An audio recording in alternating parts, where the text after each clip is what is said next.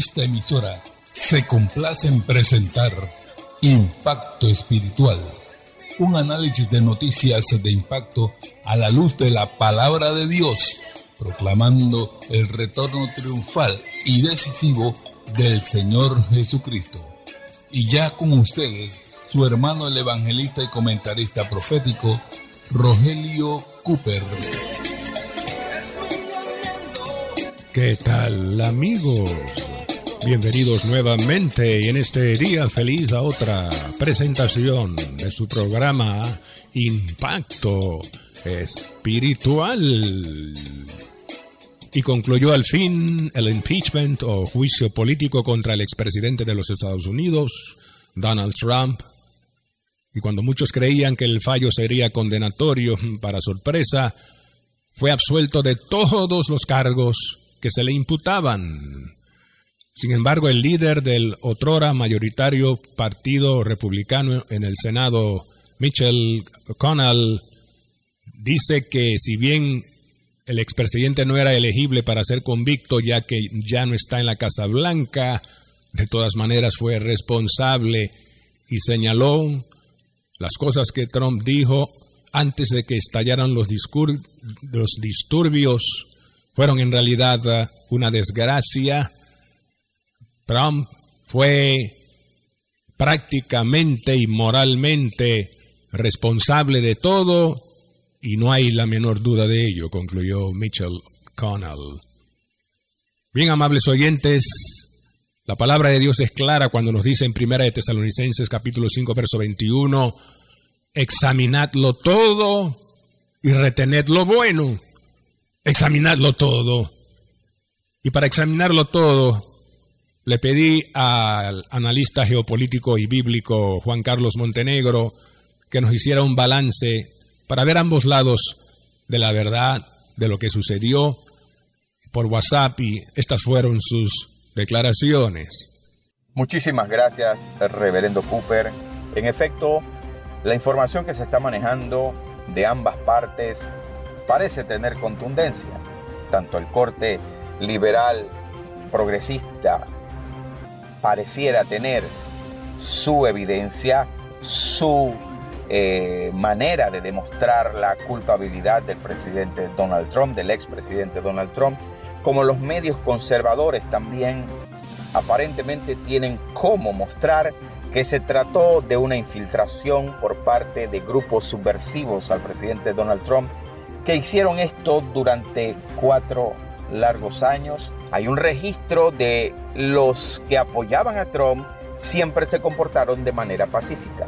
Era fácil también solamente ponerse gorras, las banderas e infiltrarse en las filas de los que apoyaban al expresidente Donald Trump para irrumpir. También hay evidencia policial que manejan los medios eh, conservadores como The Epcot Times, como The Bradbury, como Bradbury, el, eh, diarios y canales de noticias de, de, mucha credibilidad conservadora, incluso la cadena Fox llegó a presentar videos donde propios policías abrían tranquilamente las rejas, abrían las puertas en algunas áreas del Capitolio y algunos videos muestran que policías escoltaron directamente a salas principales a varios de los presuntos que apoyaban a Trump. Nada de esto estuviera ocurriendo. A nuestro criterio, esta convocatoria fue un grave desacierto y no es tanto lo grave del, desacierto de esta convocatoria, sino en el tiempo que se hace. Esto todavía está por verse, hay mucha tela por cortar, así que esperemos a ver qué va a ocurrir. Bien amables oyentes, amigos y hermanos, ya sabemos el resultado del juicio absolutorio a favor del expresidente y le pedí hace poco a Juan Carlos Montenegro que nos hiciera una valoración, una lectura de lo que ha sucedido. Escuchemos. El juicio político que acaba de fracasar en contra del presidente Trump, para la sorpresa de muchos, incluía votos en contra de propios demócratas. Los Estados Unidos aspira recuperar puestos en las elecciones próximas de medio tiempo, las elecciones de medio término que le llaman a los Estados Unidos, Y todos los republicanos están muy claros que esta victoria en este impeachment de Donald Trump significa mucho más fortaleza a lo interno del partido y sobre todo con los votantes. Esperemos saber qué ocurrirá en las elecciones de medio tiempo en los Estados Unidos. Aleluya. Es interesante y curioso, luego de haber escuchado al hermano Juan Carlos Montenegro, hoy las declaraciones de la líder del Partido Demócrata de mayoría ahí en el Senado y el, la Nancy Pelosi, quien dijo el otro día que luego del juicio había que crear una comisión al estilo de la que se creó cuando ocurrieron los atentados del 9-11 en Estados Unidos para investigar exactamente qué fue lo que sucedió. Mm. Ante esto, el congresista Mike Turner, un republicano, respondió diciendo, ahora que Nancy pide que se cree una comisión para investigar, se confirma que todo ese juicio político fue en realidad un teatro público y nada más. oh, mi alma te alaba, Jehová. Primera de Tesalonicenses 5:21 dice la Biblia, examinadlo todo y retened lo bueno. Ahora, hermanos, a este texto podríamos agregarle el capítulo 7 del Evangelio de Juan, donde nuestro Señor dijo una palabra interesante a los judíos que no querían aceptarle, que le rechazaban y que no querían examinar todas las evidencias de que él en verdad era el Cristo, el Mesías prometido, el Hijo de Dios. Bendito sea el Señor. En el versículo 24 Cristo dijo, no juzguéis, escuche, según las apariencias, sino juzgad con justo juicio. No juzguéis según las apariencias, sino juzgad con justo juicio. Y si quisiéramos hacer un justo juicio, hermanos míos y amigos, tendríamos que analizar y ver aquí las cosas tanto positivas como negativas en este sonado caso. Positivas y dignas de elogio y también negativas que merecen un reproche. Veamos primero las cosas positivas del expresidente Donald Trump. En primer lugar, su política apoyó cosas y principios bíblicos y valores morales conforme a la palabra bendita de Dios. Por ejemplo, su política estuvo en contra de la ideología de género, esa ideología que dice que un hombre se puede casar con otro hombre y que si un niño siente por dentro que es una niña, pues hay que dejarlo. Trump estuvo en contra de toda esa basura. También quitó fondos federales para financiar programas de clínicas de aborto. Aparte de eso, a nivel internacional, su más grande acierto fue trasladar la embajada de los Estados Unidos de Washington de la ciudad de Tel Aviv a Jerusalén, cosa que ningún otro presidente del mundo había hecho. Trump fue el primero en hacer eso, reconocer a Jerusalén como la capital de Israel y con eso bendijo a Israel. Y quién sabe si por eso Dios permitió que fuera absuelto en los dos juicios a que se le sometió. Oh, porque Dios, aleluya, es fiel a su palabra. A Abraham le prometió que a su descendencia judía, Génesis 12, 13, 12, 3 le dijo, y bendeciré a los que te bendijeren y a los que te maldijeren maldeciré. Bendito sea el Señor. Aleluya. Así que fue un punto positivo de elogio. También se podría, hermanos, elogiar al vicepresidente o ex vicepresidente Mike Pence, que antes de ser vicepresidente fue pastor de una iglesia cristiana, y no hay duda que por la buena influencia de, de Pence, Trump tomó muy buenas decisiones morales en su política. Pero ahora veamos la otra cara de la moneda, las cosas negativas dignas de reproche. A Mike Pence se le podría reprochar, luego de elogiarlo por su decisión de no destituir al presidente cuando los demócratas lo pedían a gritos antes del juicio, no lo, no lo destituyó y eso es digno de elogio. Pero lo otro que sí se podría reprochar es que el día, el 6 de enero, cuando hubo los disturbios y Mike Pence estaba en el Congreso, él tenía la facultad constitucional de detener todo ese proceso de legitimización del triunfo de Biden, de, entre comillas, y llevarlo a una instancia superior, ya que las cortes estatales rehusaron todas las evidencias y, muchas no fueron examinadas. Pence tenía la facultad de llevar todo eso a la Corte Suprema para que tomara la decisión final en cuanto a las pruebas que había del fraude, pero no lo hizo. Y en este sentido creemos que Pence como que traicionó a Trump. Por otro lado, al expresidente se le pueden reprochar dos cosas y sacar dos lecciones. Número uno, reprochar sus palabras. Mire, hermano y amigo, antes de la marcha, Trump había dicho en inglés, you gotta fight like hell. If you don't fight like hell, we will not have a country anymore. Dicho en español, tienen ustedes que luchar como contra el infierno, porque si no lo hacen, no tendremos una nación con los valores en que creemos. Y estas palabras, hermanos, no fueron las más adecuadas, ya que fueron utilizadas por sus detractores para usarlo diciendo que con esas palabras él incitó a la turba a que hiciera la violencia que se manifestó en el Capitolio. Palabras, palabras. Y hablando de palabras, se sabe que hay un video en el cual Trump habló palabras llamando a la multitud a la calma y que volvieran a sus hogares. Y ese video, ¿sabe qué pasó? Nunca lo publicaron o pusieron a la luz pública. Todas las redes sociales lo plancharon. Facebook, YouTube, Instagram, etc. No lo quisieron poner, más bien pusieron las otras palabras que Trump dijo y que se usaron para culparlo de la violencia que se dio después. Oh, hermanos míos, tengamos cuidado, mucho cuidado con las palabras. Amigo y hermano, las palabras son muy importantes. Usted puede decir lo que piensa, pero cuidado, porque no siempre podemos medir las consecuencias de las cosas que decimos. Amigo, usted puede lanzar una palabra al aire, pero las palabras no se las lleva el viento, no. Llegan al corazón y hacen un efecto, ya sea para bien o para mal. Y esto lo vemos en los matrimonios, cuando hay discusiones acaloradas y se enciende la ira.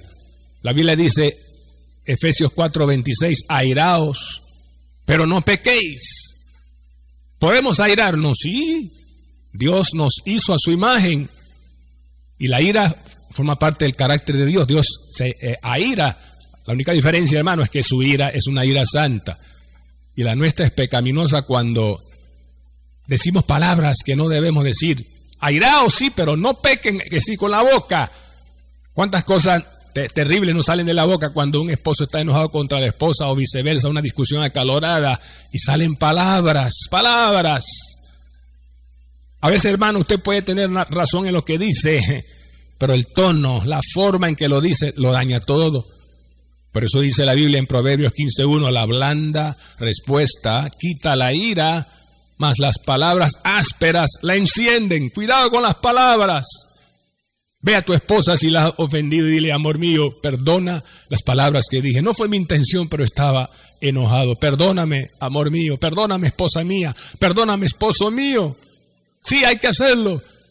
Y oren que Dios ahí actúe con su espíritu y sane toda herida en el corazón por la violencia verbal que hubo. Oh, Dios nos ayude. Efesios 4:29 añade ahí, no, dice ahí Pablo el apóstol, ninguna palabra corrompida salga de vuestra boca, sino la que sea buena, buena, para la necesaria edificación, a fin de dar gracia a los oyentes. Gloria sea su nombre, bendito sea Jesús. Oh, nuestra oración debe ser Salmo 141, verso 3. Padre, guarda la puerta de mis labios.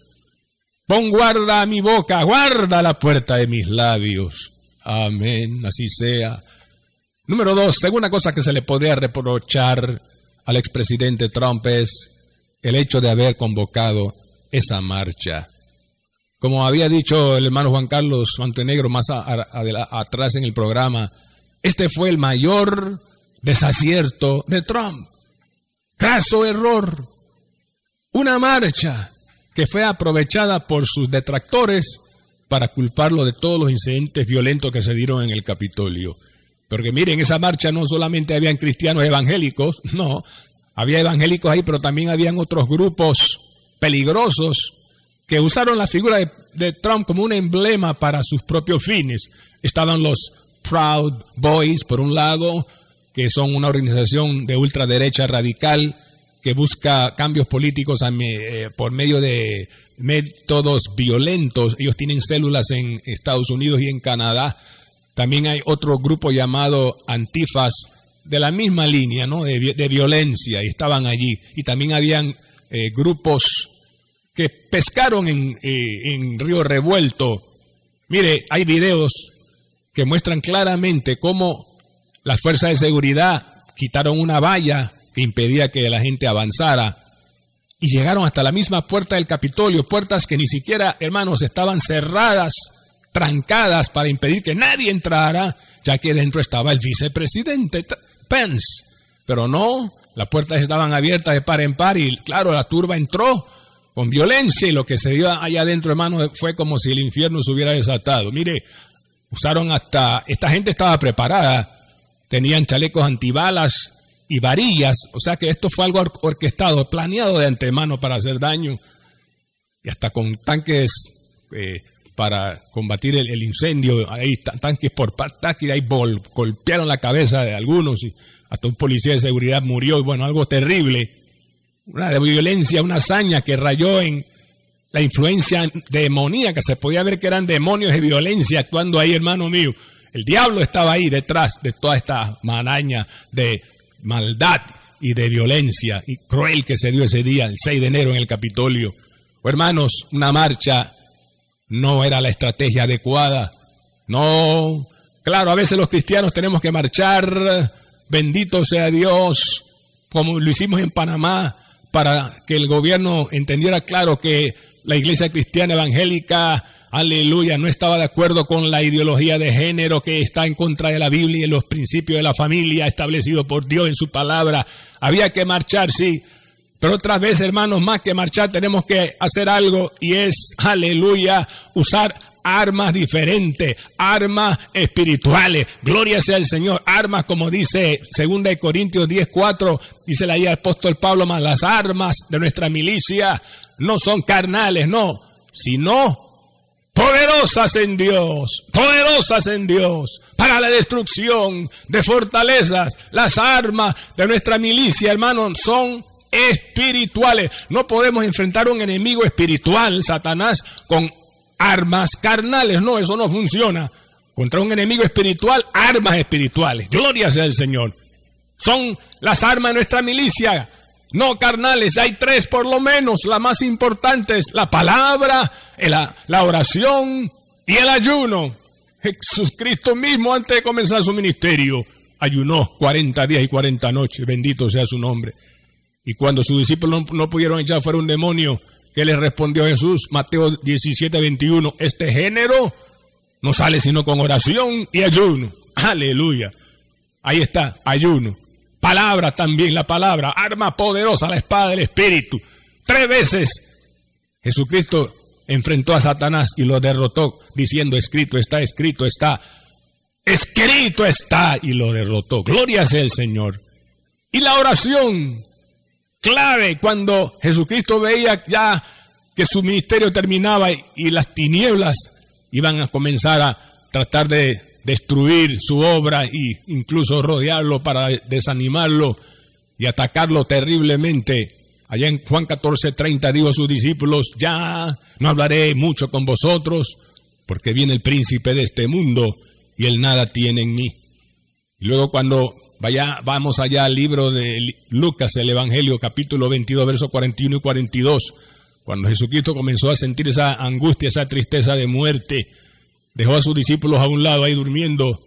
Dice la Biblia que se apartó de ellos como a distancia de un tiro de piedra y puesto de rodillas oró y comenzó a orar como nadie ha orado, hermano, a sudar y con gran agonía. Y en ese momento, ¿qué pasaba? No sabremos nunca los sufrimientos terribles de Jesús, pero lo que sí sabemos es que las tinieblas atacaron con todo y vinieron a su mente pensamientos, por ejemplo, que sus manos y sus pies serían perforados por horribles clavos de hierro sin anestesia, sintiendo, iba a sentir dolor en todos sus huesos y sus músculos. Pensaba además Jesús en ese momento en Getsemaní de rodillas, aleluya, que iba a cargar sobre sí el pecado de toda la humanidad sobre su alma pura y santa. Pensaba además Jesús que sobre él caería toda la ira terrible, el fuego terrible y el ardor de la ira de Jehová, de Dios, que es fuego consumidor, que sería totalmente desamparado y apartado del Padre, hecho maldición por nosotros. Todo eso lo pensó.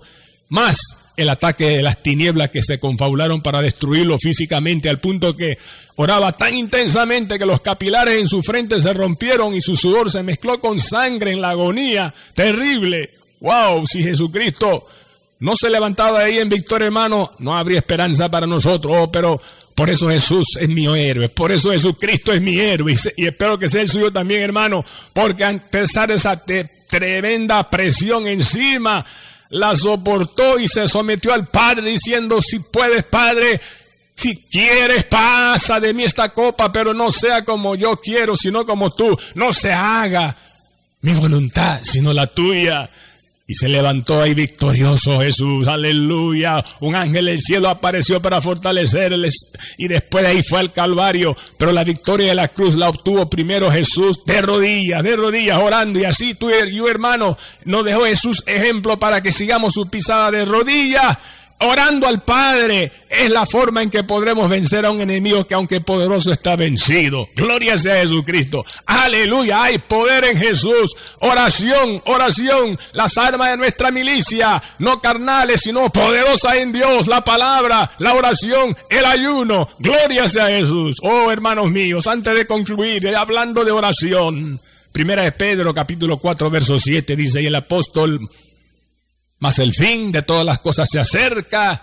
Sed pues sobrios y velad en oración. Sed pues sobrios y velad en oración. ¿Por qué? Porque el fin de todas las cosas se acerca. Mire, ya las fuerzas del anticristo están comenzando a apoderarse de este mundo. En China, a través del control total, en China, como hablamos el sábado pasado o la semana pasada aquí en Panamá.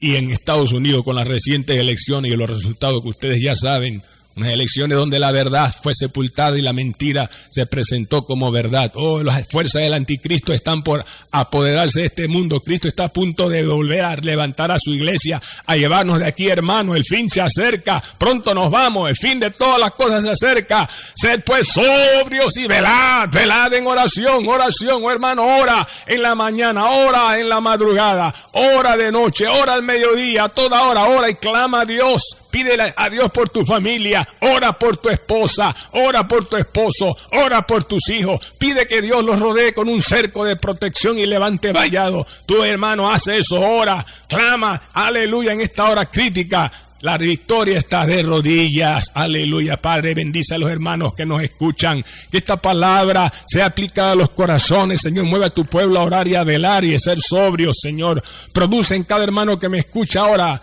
este sentir y el querer y el hacerlo, el hacerlo por tu buena voluntad, porque el tiempo está ya por acabarse, el fin se acerca y tú vienes por tu iglesia ya.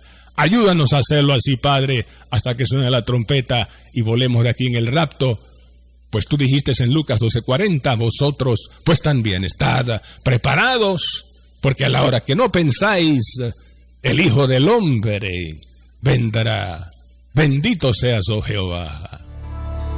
Oye mi clamor, atiende mi oración. Bien amigos y hermanos míos, en el día de hoy presentamos el programa número 2266 con el mensaje titulado El justo juicio y las armas de nuestra milicia poderosas en Dios. Aleluya. Un mensaje como este, hermanos, un rema de Dios que vino del corazón de Dios para su pueblo debe ser escuchado por toda su iglesia en esta hora decisiva de la historia. Usted puede oírlo de nuevo si desea el audio, solicitándolo a nuestro WhatsApp con una llamada a los números que en un instante mi esposa, la hermana Diana, les va a dar. Anote, primero ponga el signo más seguido del número 1 y luego los números que mi esposa le dictará a continuación. Adelante, hermana Diana más 1 917 557 6928. Repetimos, más 1 917 557 6928. Así es, hermano mío. Y al recibir este audio por su WhatsApp, reenvíelo a todos sus contactos para que la palabra del Señor corre y sea glorificada y mucha más gente sea bendecida. Hermano mío, usted también puede escuchar a través de la plataforma eh, podcast en internet, Spotify, el programa de hoy, que es la quinta parte en esta serie, o los cuatro programas anteriores en Spotify. Y si usted desea que esta audición continúe adelante, hermano, apóyenos con sus oraciones y también con sus ofrendas de amor vitales para asegurar el, el pago del costo de este programa en el aire en esta emisora. Ayúdanos, por favor. Anota el número de la cuenta 04 18 01 00 27 96 8. Nuevamente repito, 04 18 01 00 27 96 8 cuenta de ahorros a nombre de Impacto Espiritual, Banco General. De antemano, hermano mío, hermana mía, gracias, muchas gracias. Dios le bendiga y se lo multiplique. Dios ama y bendice al Dalor Alegre. También puede dirigir sus ofrendas, hermanos, depositarlas en cualquiera de las librerías CLC, ya sea en su nuevo local en Los Pueblos 2000, Vía España o Albrook Mall. Visite nuestra página en internet a la www.impactoespiritual.net y al solicitar el programa de hoy con una nota de voz a nuestro WhatsApp, recuerde el título del mensaje, El justo juicio y las armas de nuestra milicia, poderosas en Dios. Hermano, si tienes alguna inquietud o petición de oración, contáctanos de una vez. También puede llamarnos al 277-5352. Repetimos, 277-5352. Será para nosotros un placer ministrarle y orar por sus necesidades. A nombre del hermano Cooper, su comentarista profético, nos despedimos hasta la próxima semana en esta misma estación y hora cuando presentaremos otro impacto espiritual. Un mensaje diferente anunciando la segunda venida del Hijo del Hombre.